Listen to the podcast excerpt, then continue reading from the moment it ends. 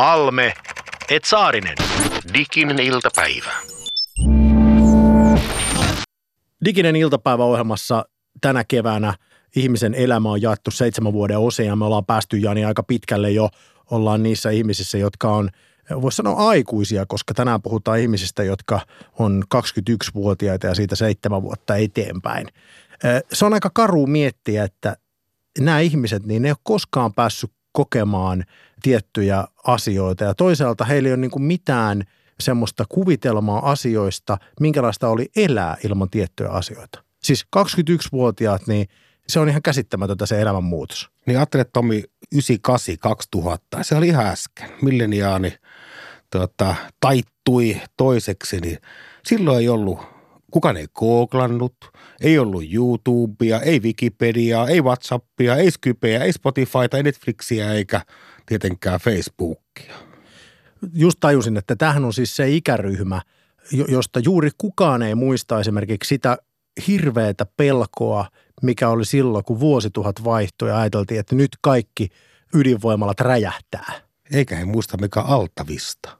Se on kauheata. Mä muuten just tajusin semmoisen asian, että silloin kun mä olin 21, niin mä olin silloin näissä radiohommissa ihan täyspäiväisesti. Olin töissä Porissa Poriin asti tuli tämmöinen uutinen, että Kokemäellä noin 40-50 kilometriä Porista joku oli saanut langattoman nettiyhteyden. Niin mähän lähdin saman tien autoon ja lähdin tekemään radio-ohjelmaa Kokemäeltä. Veikkaan, että et WhatsAppailu matkalla. Halme. Halme, Mm-hmm. Saarinen. Saarinen. Täydellistä. Joku trolli on meidän kanavalla. Diginen iltapäivä. Diginen iltapäivä. Yritetään tänään olla edes vähän viisaampia. Yle puheessa Diginen iltapäivä, Tomi Saarinen ja Jani Halme täällä. Tässä siis tänä vuonna Diginen iltapäivä ohjelmassa ihmisen elo on jaettu seitsemän vuoden osiin ja puhumme siitä, että miten digitaalisuus vaikuttaa kunkin ikäisen ihmisryhmän elämään. Ja tosiaan tämä on jo neljäs jakso, joten aika loogisesti ne, jotka kertotaulua osaa, niin se tarkoittaa sitä, että me olemme myös osanneet, koska tänään puhutaan 21-vuotiaista ihmisistä ja niistä ihmisistä, jotka on 21 ja 28 ikävuoden välissä. Ja ennen siis kun mennään näihin 21-vuotiaisiin ja siitä seitsemän vuotta eteenpäin ja mietitään, että miten digitaalisuus heidän elämässään on läsnä ja sehän muuten on läsnä. Mä tiedän, onko siellä elämässä edes paljon mitään muuta kuin digitaalisuutta.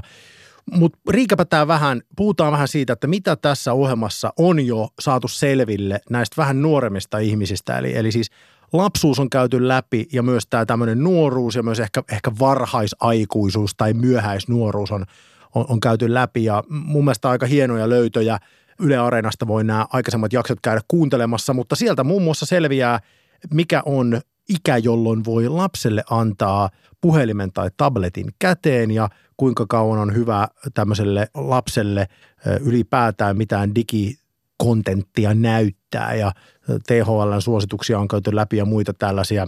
Jos tyllysti sanoo, niin alle kaksivuotiaalle ei pitäisi antaa ollenkaan ja siitä sitten eteenpäin niin varovasti voisi olla vaikka ohje. Kyllä näin. Mulle viime jaksosta jää mieleen, tämä on Anni Lintulan A-lehtien liiketoimintajohtajan nimenomaan lasten nettikäytön suuren suomalaisgurun näkemykset siitä, että mielenkiintoinen tämä lasten suhde mediaan, eli heille ei riitä enää se, että he vaan lukevat tai kuuntelevat tai katsovat, vaan pitää päästä tekemään itse. Ja nimenomaan tämä osallisuuden ja osallistamiseen valtavan iso rooli. Että tehdään itse pientä TikTok-videota, tehdään tubeen kamaa, tehdään podcasteja ja jos on vaikka mitä. Eli se, että pelkästään viihteessä ei vaan kuluta, vaan myös nimenomaan halutaan tehdä, niin onhan tämä aika mielenkiintoinen juttu, kun tämä porukka tästä vanhenee. Semminkin se, että miten vaikkapa journalismi oikein toimii tällaisessa tuota, ajattelussa. Mä ymmärrän hyvin sen, että tehdään pikku video, mutta minä en ymmärrä, miten tästä tehdään sitten porukalla uutisia. Aika näyttää. Se oli kieltämättä hieno ajatus, että, että kun on puhuttu siitä, että miten nuoret haluaa itse olla oma mediansa, niin itse asiassa se Annin näkemys oli vähän niin kuin toisenlainen, että, että ne ei välttämättä halukkaan olla mikään media. Että se on nimenomaan tällaisten vanhempien ihmisten tapa yrittää sulloa se nuorten ikään kuin media-ajan käyttö tai median käyttö siihen omaan kontekstiin, mihin, mihin me ollaan totuttu ja ajatellaan, että ihmiset haluaisi olla medioita, mutta ne haluaa vaan tehdä sisältöä. Jokainen haluaa olla taiteilija. Ja sitten sitä ennen, eli aikaisemmassa jaksossa, kun puhuttiin näistä seitsemänvuotiaista, siis lapsista, jotka aloittaa kouluuransa, niin meillä oli haastattelussa Jyri Engenström äh, suoraan Piilaaksosta ja vuositolkulla netissä on mietitty, että pitääkö se paikkansa, että nämä maailman isoimpien teknologiatalojen teknologiajohtajat eivät anna edes omia digipalvelujaan omien lastensa käyttöön. Siis tämä legenda siitä, miten Steve Jobsilta kysyttiin, kun iPad oli julkaistu, että lapsesi varmasti rakastavat tätä tuotetta. Ja Steve Jobs sanoi, ei, en osaa sanoa, he eivät ole koskaan päässeet kokeilemaan sitä. Niin tätä ajateltiin, että tämä on jonkinlainen niin kuin myytti tai tämä olisi totta, mutta se oli aika hieno hetki, kun Jyri Engenström totesi, että joo, hän tuntee Steve Jobsin tyttären ja voi vahvistaa, että ainakin, ainakin tyttären elämässä tämä on totta, että hei anna näitä leluja, digileluja lasten käyttöön. Aikuisten suhtautumista lasten nettikäyttöön tällä hetkellä jotenkin leimaa tosi paljon huoli ja ongelma keskeisyys. Ja mä oon miettinyt, että voisiko se johtua siitä, että oikeasti ei tavallaan – vanhemmat kasvattajat eivät sydämessä olekaan huolissaan lapsen nettikäytöstä teknologiasta, vaan vähän itsestään. Eli tämän huolen joku juuri syy voisi olla tämmöinen teknologisen muutoksen aiheuttama epävarmuus ja voimattomuus nimenomaan niin omaa itseään kohtaan. Eli reagoida teknologiaan epäillen ja koetaan se uhaksi ikään kuin niille arvoille, mitä itse on omaksunut. Että vaikkapa, että olisiko vanhemmat – huolissaan lapsista, mitkä pelaa kauheasti lautapelejä tai kiipeilee puihin ja ampuu puupyssyillä, koska se oli heidän lapsuudessaan hyvin tuttu käyttäytymismalli. Mitä mieltä? No se on ehdottomasti just noin ja musta se selittyy aika pitkälti ehkä tämmöisellä evoluutiopsykologialla, että, että ylipäätään ihminen pelkää aina sitä, mikä on vierasta tai tuntematonta. Ja se taas perustuu hyvin pitkälti siihen, että ihminen on tottunut elää laumassa. Siis, että meillä on muita ihmisiä siinä ympärillä. Me opitaan tosi nopeasti tämmöistä niin kuin, siis sosiaalisuutta ja se syntyy nimenomaan peilaamalla itseään muiden ihmisten kautta.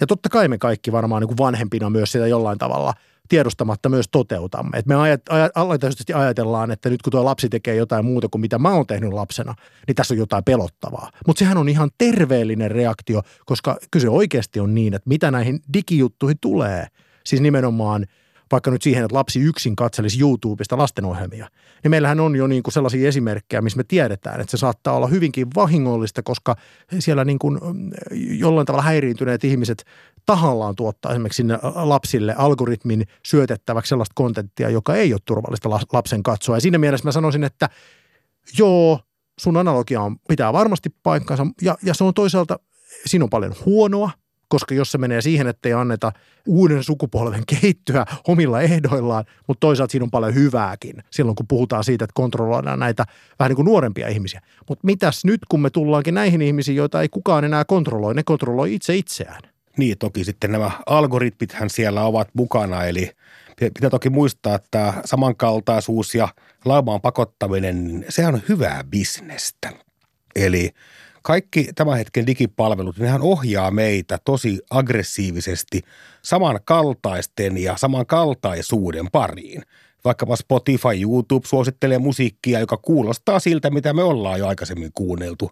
Amazon suosittelee kirjoja, joita meidän muut samanlaiset ovat katsoneet ja mikä pahinta, some suosittelee meitä seuraamaan ihmisiä, jotka muistuttaa jo seuraamiamme – ihmisiä. Mutta nyt kun otit tämän Facebookin ja ystäväringit puheeksi, tämä 21-28-vuotiaat, niin hehän on ikäryhmä, joka on kasvanut oikeastaan koko ikänsä siinä, toisin kuin ehkä aiemmat sukupolvet. Että nämä ihmiset on tottunut siihen, että heidän pitää koota digitaalisia ystäväpiirejä.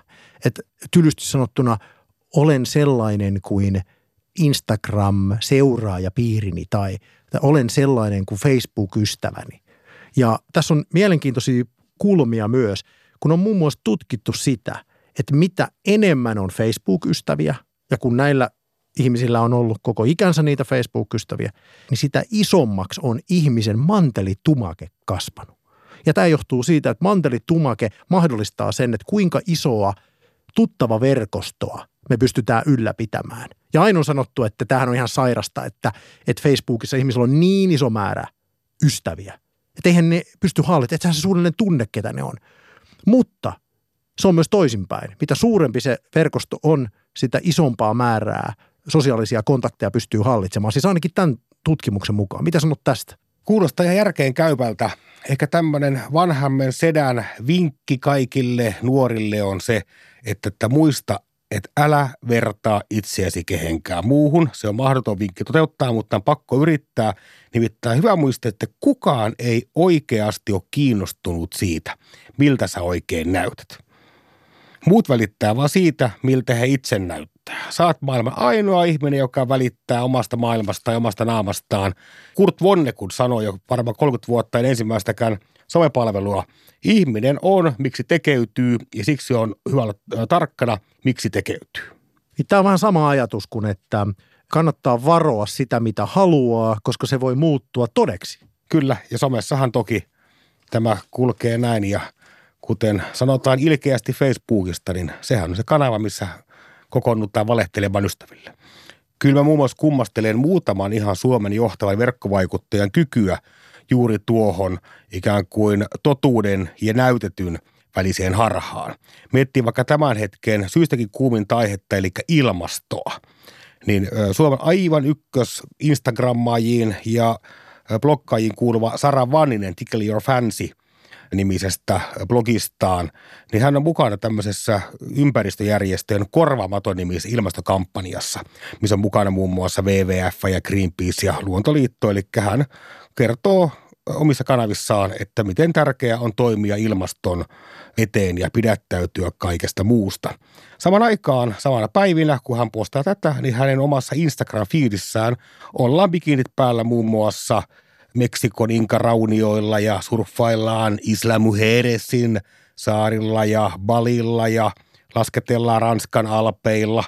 Ja näitä samana päivänä. Tai vaikkapa toinen vaikuttaja Meri Milage, joka on viikon sisällä onnistunut pitämään Afterwork-nimisessä podcastissaan ostolakko tempauksen ja samaan aikaan on Zalando mainosmallina.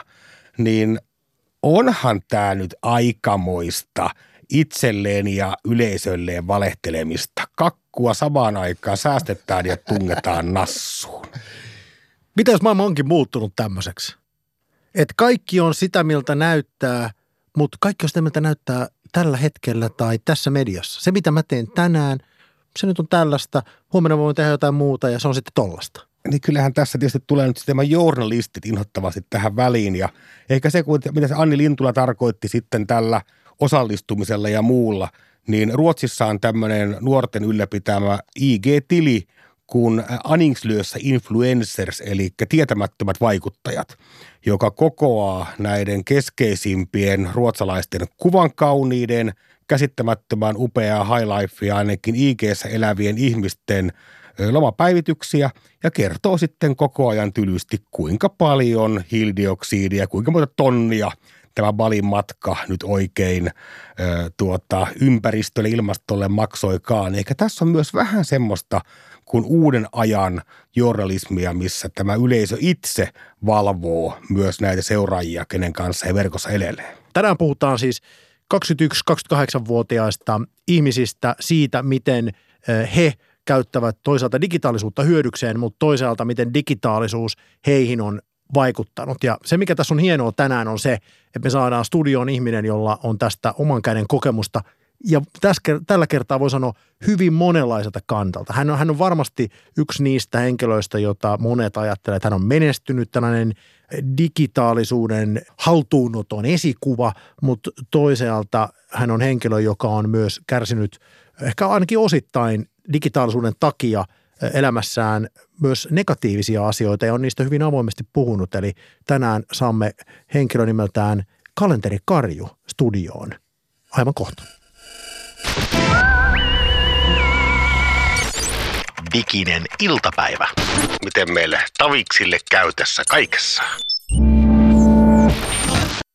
Yle puheessa diginen iltapäivä, Halme ja Saarinen täällä ja niin kuin tuossa tuli todettua, niin tilanne on siinä mielessä tänään mahtava, että voimme vetää, kuten Aki ja Turo-ohjelmassa, jota 21-28-vuotiaat ihmiset eivät todellakaan muista. Siinä vedettiin Irvinskotsa päähän ja lähdettiin sekaantumaan nuorisoon. Ja meillä on tänään mahdollisuus tähän, koska tämän ikäryhmän ihmisiä alkaa ole tässä viitekehyksessä, kun puhutaan digitaalisuudesta, siellä rupeaa olla aikamoisia asiantuntijoita. Nämä on ihmisiä, joista monet yritykset on kiinnostuneita, koska he on vaikuttajia, he tietävät, mitä sosiaalisessa mediassa tapahtuu. Ja itse asiassa huvittavaa on se, että nämä ihmiset on myös sellaisia, jotka eh, tekee niin sanottua moniajoa. Suomalaisessa aivotutkimuksessa on havaittu, että, että tällä ikäryhmällä monisuorittaminen on hyvin yleistä ja se lisää häiriöherkkyyttä – ja se tarkoittaa sitä, että heidän otsalohkonsa käy punaisella. Ja nyt kun mä tässä sivusilmällä vilkuilen tuohon viereen, niin mä huomaan, että meidän tämänpäiväinen vieras Mikko Toiviainen, a.k.a. kalenterikarju, parhaillaan plärää puhelintaan. Joo, se pitää paikkansa. Terve vaan molemmille. Kiva olla täällä näin teidän ja puhelimen kanssa pyhässä kolminaisuudessa. Sä huomasit kuitenkin, että mä puhuin sulle, mutta et sä varmasti kuullut kyllä mitään, mitä mä sanoin, koska sun etuotsalohko kävi niin punaisella tuon sun puhelimen kanssa. Mutta ennen kuin päästään sun puhelimeen ja sinuun syvemmin, niin kuitenkin ihan tämmöiset perusstatsit ensin. Kuinka monta seuraajaa sulla on yhteensä somepalveluissa?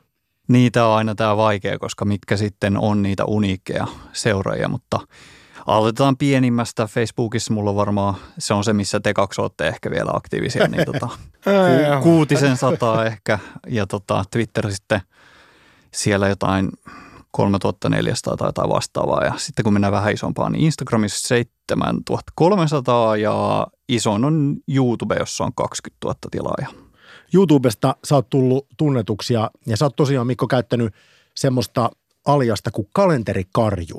Niin kerro nyt tämän nimen taustalla oleva tarina, mistä se tulee?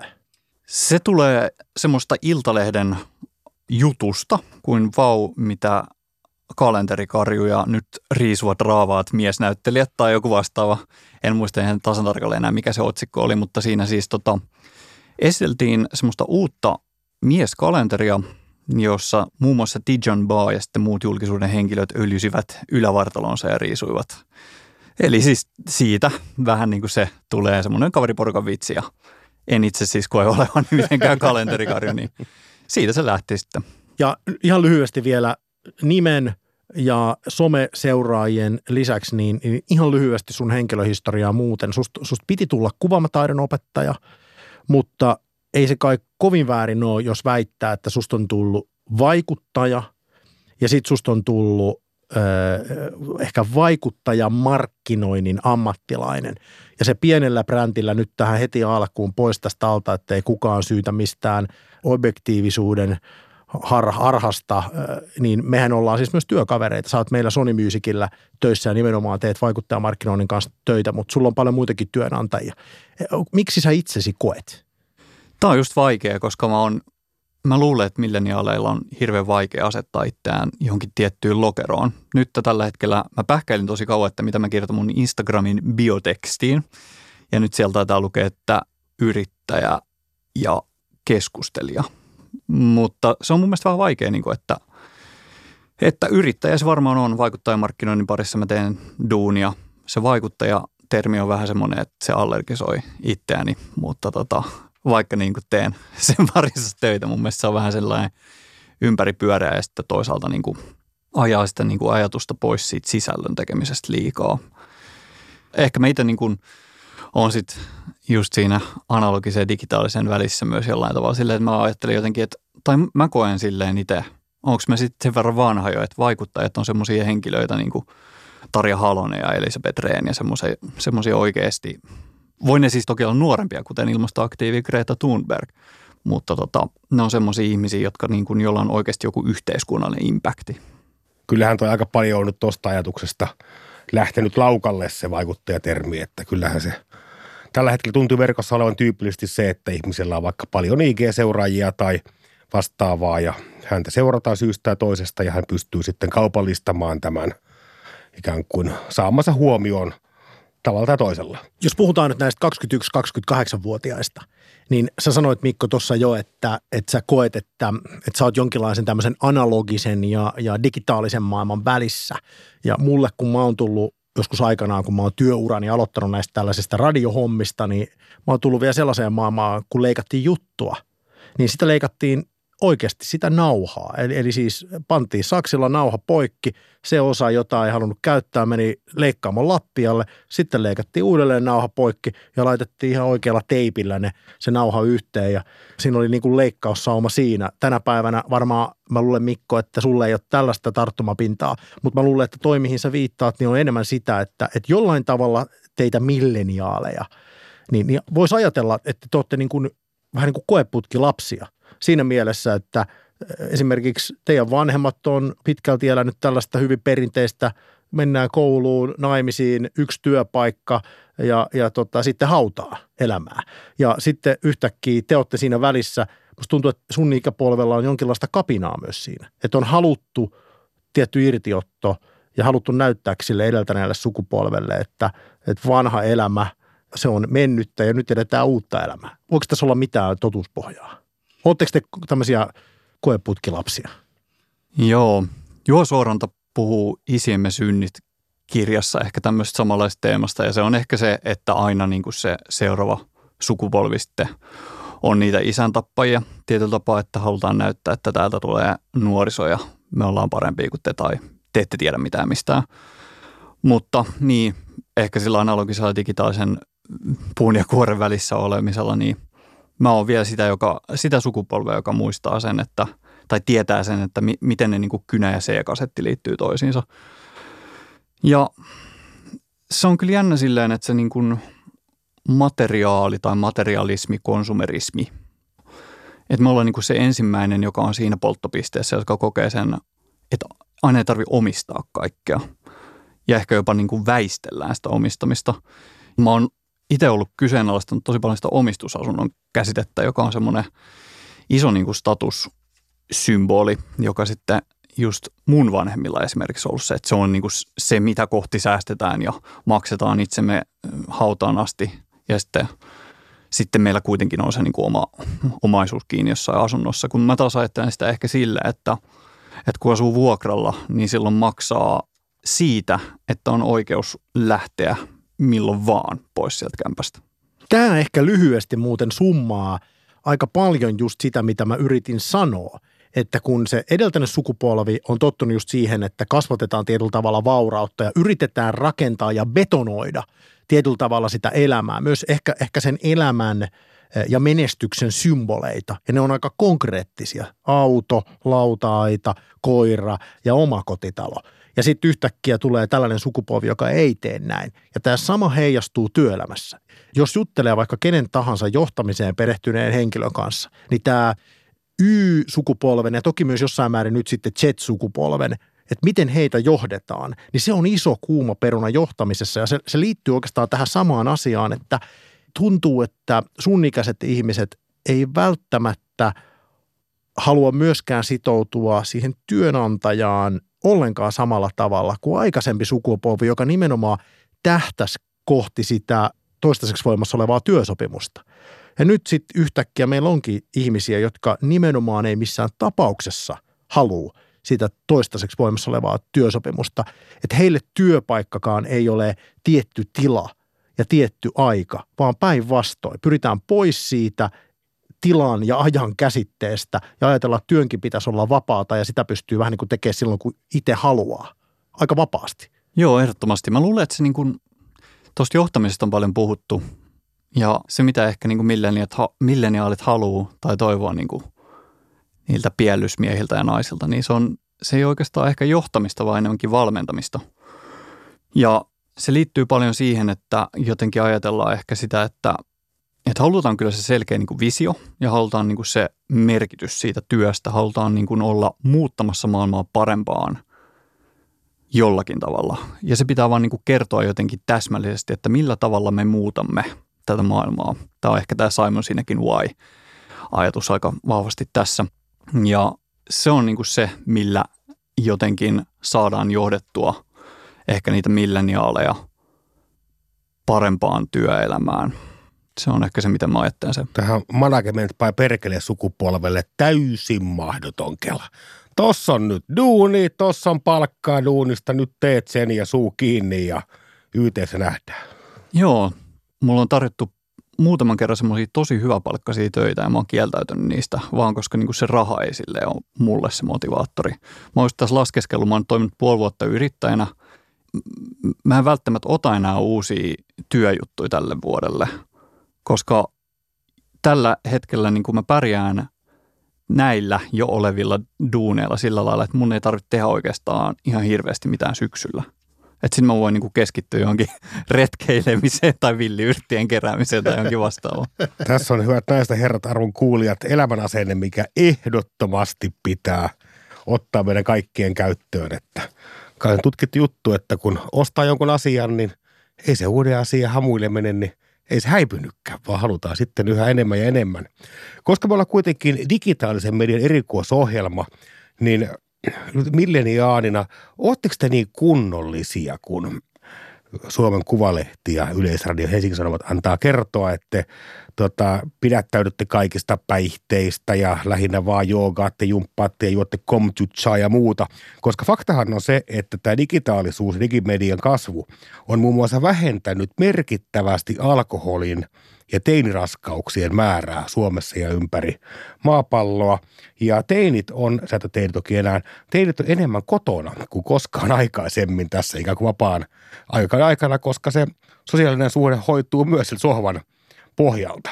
No ootte nyt niin kunnollisia, teette teillä juojannus? No joo, ollaan varmaan. tota, mä, mä en ole juonut alkoholi kymmenen vuoteen. mä en ole kymmenen minuuttia. No niin, joo, kyllä. Kyllä semmoinen niin perinteinen illan viettotapa on omien ystävien kanssa semmoinen, että joko siis mennään koirien kanssa, ehkä vähän kävelee metsään tai sitten saataisiin vähän retkeillä tai sitten pelataan himas lautapelejä ja saunataan. Juodaan ehkä yhdet bisset tai pari bisseä saunassa, mutta se on aika lailla semmoista joo.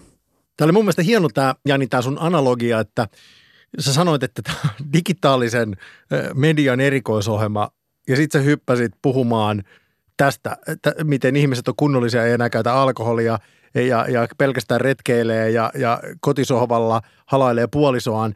Ja sitten sä sanoit, että tämä johtuu digitaalisuudesta. Että mihin tutkimukseen mahdoit viitata, kun teit tämmöisen aasisillan näiden kahden asian välille? Kyllä mä tuota, tässä ihan luettuin kirjoihin pohjaa, eli – kyllähän se on nyt ilmeisesti, tai kukaan tiedä mistä se johtuu tarkkaan, mutta uskon, että IG ja muut on, tämä on arvoinut toki, että onko ne muuttanut tavallaan tiettyjä kulttuurillisia merkityksiä. Ne asiat, mikä tällä hetkellä vaikkapa IG ja Snapchatissa koetaan, että ovat hyväksyttäviä mieleisiä asioita, niin sopii vähän huonosti semmoinen, että tupakoidaan tota, kuvissa ja ollaan jotenkin naamat kapakassa tultua joka ikinen ilta – niin tämmöiseen se varmaan liittyy. Ja digi on tässä ehkä ollut nimenomaan ehkä enemmän väline kuin niinkään tämä päämäärä. Diginen iltapäivä. On tämä Amerikka. Yle puheessa Halmeet Saarinen ohjelma on nimeltään Diginen iltapäivä ja tässä ohjelmassa tänä vuonna ihmisen elämä on jaettu seitsemän vuoden osiin ja ihmisen elämää käydään siis seitsemän vuoden sykleissä läpi ja siinä ohessa pohditaan, että mitä digitaalisuus – juuri kunkin ikäisille ihmisille tänä päivänä tarkoittaa ja mitä se voi tarkoittaa tulevaisuudessa. Ja sitten on vielä tulossa muuten erikseen jaksot, jossa käsitellään aikaa ennen syntymää, koska niin hämmentävää kuin se on, niin siihenkin digitaalisuus vaikuttaa sitten toisaalta elämän jälkeistä aikaa, eli, eli kuolemaa ja miten digitaalisuus siihen vaikuttaa. Ja näihin pääsemme sitten, kun tämä kevät etenee vähän pidemmälle. Mutta tänään puhutaan 21-28-vuotiaista ja meillä haastattelussa on kalenteri Karju, eli Mikko Toiviainen ja Mikko tietää tämän ikäryhmän hyvin, koska on tällä hetkellä 29V ja on tehnyt uraa digitaalisuuden parissa jo vaikka kuinka pitkään ja on siis omien sanonsa mukaan, miten se oli, yrittäjä – ja mikä se oli? No creator tai ehkä luoja. Niin, ehkä niin kuin luoja, yrittäjä, keskustelija. Mä, mä yritän muistaa aina sanoa niin kuin sivulauseessa niin kuin ehkä kuiskat, että ja kirjailija. Aivan niin, joo. Tässä se nähdään, minkälaisia milleniaalit on. Voitaisiin jatkaa. Tämä ohjelmahan tulisi pelkästään täyteen, kun me luetellaan sitä, että mitä Mikko on. Mikkohan on, ihmiset ei voi enää laittaa yhden tittelin alle, mihin taas minä ja Jani ollaan totuttu. Jani on, Kyllä. Janiakin on vaikea määritä. Mi- Mikä Jani olisi? Punavuorelainen. Paikallinen mies. Pa- Jani on paikallinen mies ja, ja minä olen Eurasta. Kyllä. Ja, ja, mutta milleniaalit, niin ne voi olla monta asiaa kerralla. Eh, Mutta tänään on siis puhuttu siitä, että, että minkälaisten asioiden kanssa 21-28-vuotiaat kamppailee ja tietysti vaikka uskomaan muuten, että tämä seitsemän vuoden sykleihin jakaminen on siis ainoa oikea tapa tietenkin jakaa ihmisen elämää, koska me olemme päättäneet niin tehdä, niin itse asiassa tämä ikähaitari on siinä mielessä aika mielenkiintoinen, että jos tutkimuksia katsotaan, niin yleensä puhutaan 15-24-vuotiaista kaikissa tutkimuksissa ja sitten e, vähän niin kuin keskeltä tätä meidän aikajanaa nyt 21-28-vuotiaat, niin se meneekin poikki. Ja tähän on tietty semmoinen logiikka, että se on ihan totta, että 15-vuotiaat on ehkä monessa mielessä samankaltaisempia kuin 21-vuotiaat verrattuna sitten vaikka siihen, että minkälaisia on 28-vuotiaat, että siinä mielessä 21-28-vuotiaisiinkin mahtuu aika monenlaista elämää. Ja myös psykologit on samaa mieltä. Monesti väitetään, että tämmöinen niin kuin aivojen kehitys nimenomaan tuon minäkuvan näkökulmasta niin jatkuu sinne 25-vuotiaaksi ja sitten alkaa vasta tällainen jonkinlainen niin kuin ihan oikea aikuistuminen ja, ja, ja muut asiat siellä kiinnostaa, mutta sulla itselläsi on kokemusta myös ö, valitettavasta asiasta, joka ainakin joidenkin tutkimusten mukaan sun ikäisille on liian tuttua. Burnout. Joo, valitettavasti.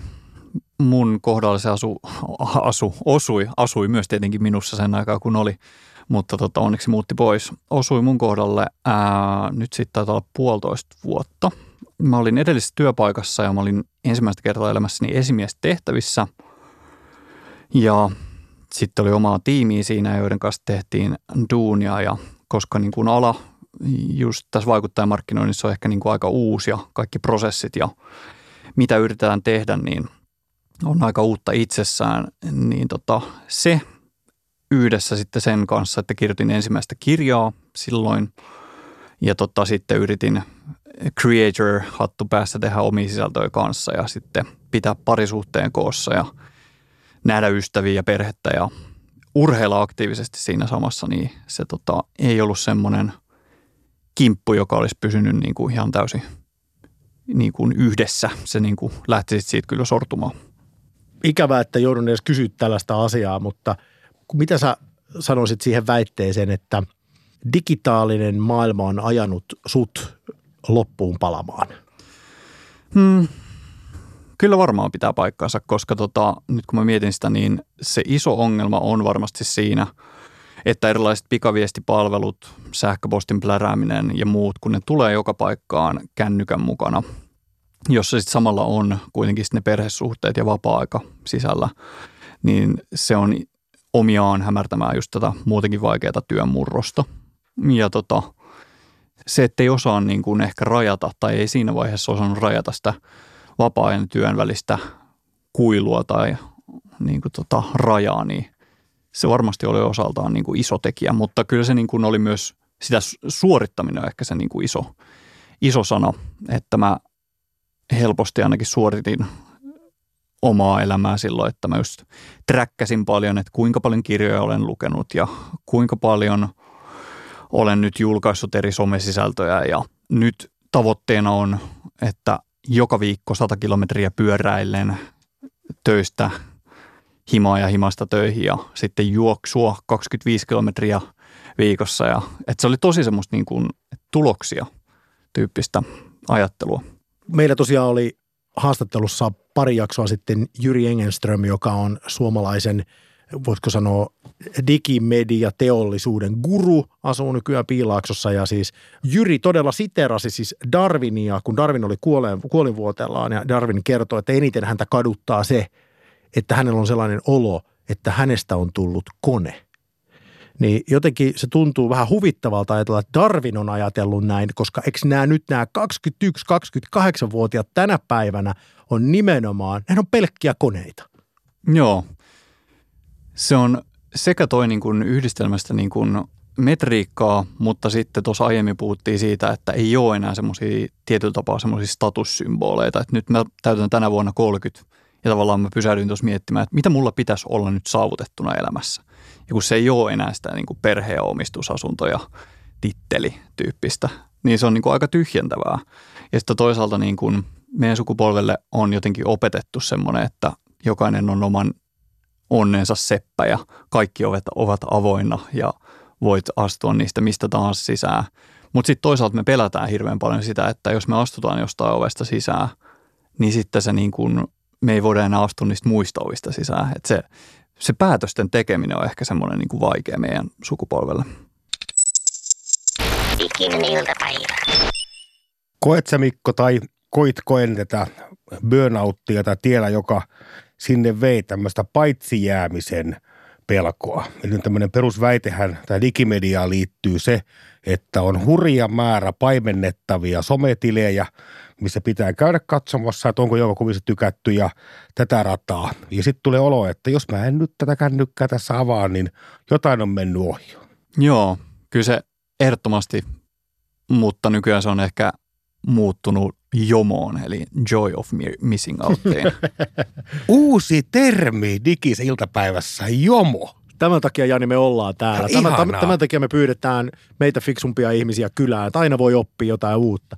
Jomo. Ja, ja tosiaan siitä FOMOsta, eli Fear of Missing Outista on jauhettu vaikka kuinka paljon. Ja siis käytännössähän perus somepalvelun koodaaminen ja suunnittelu ja konseptointi perustuu siihen ajatukseen, että rakennetaan siitä sellainen, että se ihminen haluaa tulla mahdollisimman usein takaisin, koska sille ihmiselle jää semmoinen olo, että jos mä en palaa tonne, niin jostain mä jään paitsi. Ja tässä koukussa me kaikki ollaan enemmän tai vähemmän koko ajan. Mutta nyt sä toit esiin sen selkeästi nousevan, ei voi puhua enää mistään ehkä mikrotrendistä, vaan, selkeästi ollaan noustu mikrotrendistä ainakin mä luulen, että just nimenomaan milleniaalien keskuudessa vähän isompaakin asiaan, eli nimenomaan siihen, että ihan tietoisesti jätetään tiettyjä juttuja, tiettyjä palveluita käyttämättä, pannaan luurit kiinni ja nautitaan siitä, että kukaan ei häiritse. Että ollaankin pois siitä jatkuvasta tulvasta. Joo, ehdottomasti se musta tuntuu, että semmoinen erilaiset digi- ja somepaastot, niin se on semmoista niin kuin luksusta, jota haetaan. Ja siihen liittyy just nämä erilaiset retriitit ja erilaiset vaikka eräilyt ja tämmöinen paluu näihin ehkä analogisiin iloihin, joka tota itselläni just näyttäytyy just siinä eräilyssä ja sitten just lautapeleissä ja semmoisissa asioissa. Paluu analogisiin iloihin. Niin kai tämä, voisiko miettiä niin, että tämä digidetox, nimenomaan tämmöinen pidättäytyminen ja paastoaminen, voisi liittyä siihen, että kun me ei ole maailmassa tai länsimaissa juuri koettu puutetta pitkään aikaa. Mä luulen, että meidän koko elämän aikana me ei ole oikeasti koettu kunnon puutetta, vaan tilalle on tullut tämmöinen kohtuuttomuus. Ja nyt tällä hetkellä se kaikki yrittää keksiä koko ajan keinojaan parantaa elämää poistamalla – siitä elämästä jotain. Halutaan poistaa kiloja kropasta tai ö, lihaa ruokavaliosta tai, tai, tai vastaavaa. Suuresti tota, yksi innoittaja itselle on Saku Tuominen, joka Saku. ei tosiaan ole enää milleniaali, mutta erittäin inspiroiva henkilö. Saku Tuominen on aina milleniaali, voidaan lähteä siitä. Ikuisesti Se on iku- milleniaali kyllä. Saku. Saku puhuu, tai on puhunut ehkä useammassa yhteydessä siitä, että miten me niin kuin työelämässä, kun puhutaan paljon kokeilukulttuurista, ja sitä, niin kuin, että kokeillaan, aloitetaan jotain asioita, mutta että tavallaan, että ollaanko me ymmärretty se väärin, että entäs jos me voitaisiin niin kuin kokeilla sitä toisinpäin, että entäs jos me lopetettaisiin tämä asia, niin kuin, että mihin se vaikuttaisi. Ja sitten jos huomataan, että sen lopettamisesta on jotain haittaa, niin sitten me voidaan aina palata siihen ja aloittaa se uudestaan.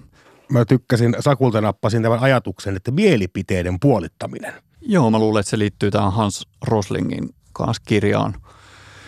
Että se faktojen maailma on semmoinen, niin kuin mihin meidän pitäisi pystyä sukeltamaan ehkä enemmän ja puolittaa juurikin ne omat mielipiteet. Kyllä, se ja koko Matt Haikin tuotanto kannattaa ehdottomasti ottaa lukemiseen. Tämähän on musta kiehtova juttu ja tämä on meidän ei-milleniaanien vaikea ymmärtää, koska me usein mietitään, että ennen oli paremmin. Mainokset oli hauskempia ja Hannu Karpo oli parempi toimittaja kuin te influencer creatorit olette ikinä. Mutta tähän johtuu osin siitä, että aiemmin oli kerta kaikkiaan vähemmän tavaraa. Kaikkea aineistoa oli vähemmän, jolloin tuli tämmöinen kulttuurillinen ikään kuin kehys, että vaikkapa uutisen ö, missaaminen, että sä et tiedäkään, että ö, Neuvostoliitto on kaatunut, niin sä oot tosi nolo tyyppi, juntti, sä oot joku sivistymätön vajakki urpo. jos et tiedä tämmöistä näin, niin silloin tavallaan tämmöinen joy of missing out ei ollut mahdollista, koska se oli noloa. Ja kaikkia oli vähemmän, mutta tällä hetkellä kaikkia on niin hurjan paljon, että se taitaa olla jopa ihan, onko ylpeyden aihe, että mä en kuullut tuommoista uutista. Eikö se ole vähän kummallista? Mä luulen, että toi vähentäminen on, se on ehdottomasti semmoinen megatrendi ja se ehkä se juureutuu tästä ilmastonmuutoksesta. Ja me tajutaan, että meidän on pakko muutenkin vähentää sitä kuluttamista. Vähän niin kuin, että olimme kuluttajia sille, että sitten tulee vaan semmoinen määrä, jota me joskus oltiin. Ja kaikki tämmöiset trendaavat eri lifestylit, jotka on ehkä ennen ollut semmoisia vaihtoehtoisia, kuten minimalismia, veganismia, no Suomessa nyt ei niin paljon puhuta, mutta essentialismi ja, ja tämmöinen frugal living, eli tämmöinen säästeliäs elämäntapa, säästäminen on tosi isossa nousussa ja kaikki niin semmoinen vapaaehtoinen, että laitetaan 50 prosenttia palkasta vaikka syrjään, jos on mahdollista. Niin tota, mä luulen, että se, se niin kuin sitä kautta, tai mitä mä itse niin kuin ajattelen, niin sitä kautta mä haen ainakin semmoista kirkkautta ja nimenomaan just sitä merkitystä omaan elämään, että mitkä ne on ne oikeasti merkittävät asiat, mitä mä tarvin. Me ollaan tässä aikaisemminkin puhuttu, Jani, jo tänäkin vuonna digisessä iltapäivässä siitä, että se mitä tämä uusi aika meille tekee on se, että me, se pakottaa meidät, nimenomaan aikuiset ihmiset, opettelemaan tämmöistä itsehallintaa. Meidän on pakko oppia hallitsemaan sitä, mihin me käytetään aikaa ja sitä, että me ikään kuin tempoilla – jokaisen mielihalun perässä, koska se on päättymätön tie. Ja aika monet tutkimukset näyttäisi osoittamaan, että tämmöinen sosioekonominen asema ja sitten nimenomaan tämmöinen itsekontrolli niin kulkee käsi kädessä. Ja tämä aika haastaa meitä enemmän kuin ikinä aikaisemmin siihen, että meidän on pakko alkaa päättää, just niin kuin Mikko sä sanoit, sen sijaan, että me, me päätettäisiin, mitä me tehdään, niin meidän on yhä enemmän päätettävä, niin kuin esimerkiksi kaikessa strategiatyössä, kaikissa yrityksissä aina on ollut täysin oleellista päättää se, että mitä me ei tehdä. Onko tämä liian, onko tämä dystooppinen tulevaisuuden kuva? Ei ollenkaan. Jos sä et tiedä, mitä sä haluat tehdä, niin joku muu kyllä keksii, mitä sä voisit tehdä. Niin tämä on näitä komsi, komsi juttuja, kuten oli aikoina MTVn kolmen uutisen loppukevennyksessä, että kun somessa on valtavasti hyviä puolia. Puhuttiin terveysvaikutuksista ja muusta. Mutta ongelmana on myös se, että ihmiset edelleen somessa vertaillaan omaa elämää toisten ihmisten elämään. Siitä ei vaan pääse kerta kaikkiaan yli. Mutta ei tämä nyt pelkkä somea ole, että Fitsin saarellahan käytetään esimerkkejä, kun televisio tuli sinne. Eli Fitsissä ei ollut ollenkaan tämmöistä syömishäiriöasiaa laisinkaan. Ja oli kehu sanoa, oot muuten vähän pyöristynyt. Se oli pelkästään hyvä ja hieno asia. Ja sitten tuli Melrose Place ja Beverly Hills 9210 ohjelmat. Ja tämä oli suora käänteen tekevä asia Fitsin saarella, jolloin alkoi sitten nämä ongelmat, koska kaunisi ne muuttui, porukka alkoi vertailla itseään toisiinsa. Tarvitsisi vaan saada somen, missä vertailla, ja se on mahdoton. Yle Puhe. Diginen iltapäivä. Yle puheessa Diginen iltapäivä, Halme ja Saarinen täällä ja lisäksi tänään vieraana Mikko Toiviainen eli kalenteri Karju ja tänään digisessä iltapäivässä on puhuttu 21-28-vuotiaista ja miten digitaalisuus heihin vaikuttaa, minkälaista elämää he elävät digitaalisuuden kanssa, koska sitä tämä Y-sukupolvi on todellakin tottunut tekemään. Mutta nyt on aika ottaa vähän myös konkretiaa. Tässä on Mikko puhuttu siitä, että jostain nyt pitäisi luopua – jos meinaa tätä digitaalista elämää osata elää niin, että ei tästä ole jatkuvasti semmoinen olo, että jää jostain paitsi tai uupuu, niin sano nyt, että mistä tämän luopumisen voisi aloittaa? Mi- mi- mitä digipalveluita me enää tarvita? Otetaanko notifikaatiot pois päältä vai heitetäänkö koko puhelin seinään? Kummatkin on varmasti oikein hyviä lähestymistapoja. Mulla ei ole notifikaatiot ollut enää vuoteen puhelimessa ollenkaan. Mä en saa mitään piippejä puhelimeen. Sitten mä katson omalla ajalla. Eli sä varaat jonkun ajan, milloin sä katsot, mutta sä et anna ikään kuin puhelimen kertoa sinulle, että milloin sun pitäisi katsoa. Joo, just näin. Että oikeastaan mulla on semmoisiakin, että, että, että tuota, mulla on tiettyjä estoja esimerkiksi, että mulla ei tule puhelutkaan läpi enää seiskan jälkeen illalla. Sieltä tulee pelkästään äiti ja vaimo. Eli tämä on just sitä kontrollia, mistä puhuttiin. Eli, eli milleniaalit ovat tajunneet sen, mitä me vanhemmat emme vielä ehkä ole siinä määrin tajunneet – että jos me annetaan jonkun kontrolloida meitä, niin mehän olemme pelkkiä sätkyukkoja. Te olette nyt niin kuin ensimmäisenä ottaneet tavallaan elämän omiin käsiin, ettekä anna piilaakson sätkyttää meitä. Joo, ehkä, ehkä niin. Jotenkin niiden notifikaatioiden jälkeen, kun mä olin poistanut ne piipit sieltä, niin tota, seuraava sitten olikin ehkä se, että mä aloin käymään puhelimesta erilaisia appeja läpi. Ensimmäisenä taisi muistaakseni lähteä Facebookki. Ihan totta. Joo, se oli... Kirpa, niinku- kirpasiko yhtään? Ei oikeastaan. Sitähän siis tarpeen vaatiessa sitä pääsee tietenkin nettiselaimen kautta vielä niin kuin kirjautua siihen sisään. Käyt, kuinka monta kertaa käy tunnissa? Eh, en mä varmaan tunneittaankaan käy, mutta se ehkä on enemmän siitä, että mitä sosiaalisia medioita käyttää. Nyt mä poistin viimeksi just toissapäivänä poistin Messengerin, eli siis Facebookin oman viestipalvelun ja ei ole sitäkään ollut mitenkään ikävä kyllä. Jätkään kuulostaa, jätkään kuulostaa ihan tältä Facebookin pomolta Justin Rosensteinilta, joka jäi historiaan sillä, että hän keksi Facebookin tykkäysnapin. Hän nimittäin tunnustaa itse, että nämä laitteet ja applikaatiot ovat niin houkuttelevia, että hän ei vaan kerta kaikkea voi itselleen mitään, niin hän on pannut tämmöisen lapsiaplikaation omaan puhelimeensa. Eli hän ei voi installoida ilman tuttujen lupaa uusia applikaatioita. Poistaa toki voi, ja sitten siinä on myös nimenomaan ne kellonajat ja vastaavat, koska hän ei voi, voi itselleen mitään. Mä tykkään Mikko tosi paljon tästä ajatuksesta, että voi, voi poistaa ja pyrkii siihen, mikä itselleen tuntuu hyvältä. Koska kaikessa digijutussa niin on vähän semmoinen niin harhaisen edistyksen maku. Eli me koetaan, että nyt nämä kaikki uudet upeat HD-näyttölaitteet ja muut on edistystä. Onko ne? Koska miettii vaikka C. Lewisen asiaa pähkäli niin, että edistyshän on jonkun, olla lähempänä jonkun hyvän asian saavuttamista.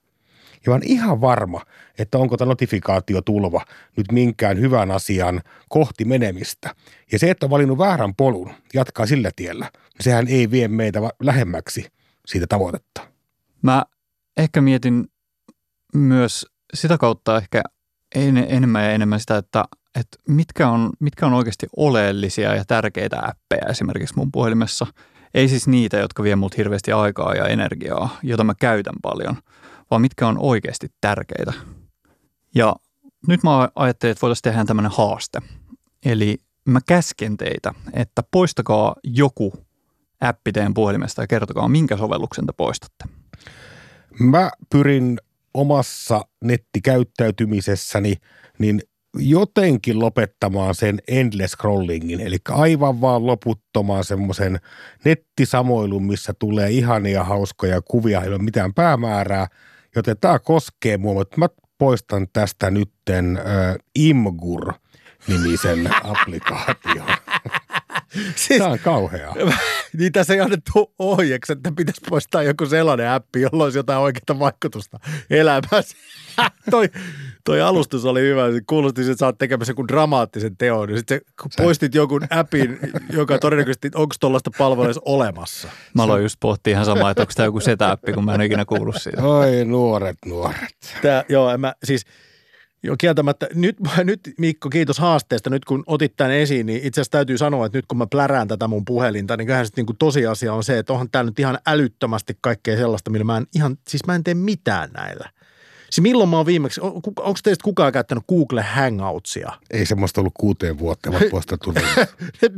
Koska mä eka mietin, mikä tämä on. Et varmaan Google Hangoutsista voisi aloittaa, ja mitäs toi Google Plussa, niin käsittääkseni ei ole ihan virilimmästä päästä enää alustoja, että kai siitäkin voisi luopua. Että mä, tästä nyt päästään useampiin. Ne, ne on nyt on semmoiset niin kuin low hanging fruitsit, koska Tästä mulla herää semmoinen ehkä jatkokysymys, että kuinka paljon appeja teillä on teidän Mä puhelimessa? mittasin, mulla on 63, mutta mä olisin ilmasta alkuun, mä poistan nyt Chalandon, koska öö, mä en tiedä tarvitseeko mä lähi tuotuja paitoja, mistä mä palautan neljä. Ei, oikeasti, lähti nyt. jos mä jatkaisin tätä omaa listaa, niin siis tämähän on ihan sairas. Mä en edes tiedä, mä en siis tiedä suurinta osaa nyt, mitä nämä edes on, mutta lähdetään silleen, että okei, noin lähti noin noi jo, jo lopetetut sosiaalisen median palvelut, niin ne voi poistaa. Ja sitten jos nyt joku semmoinen, siis ehkä tämä kertoo musta, mut siis Tumblr.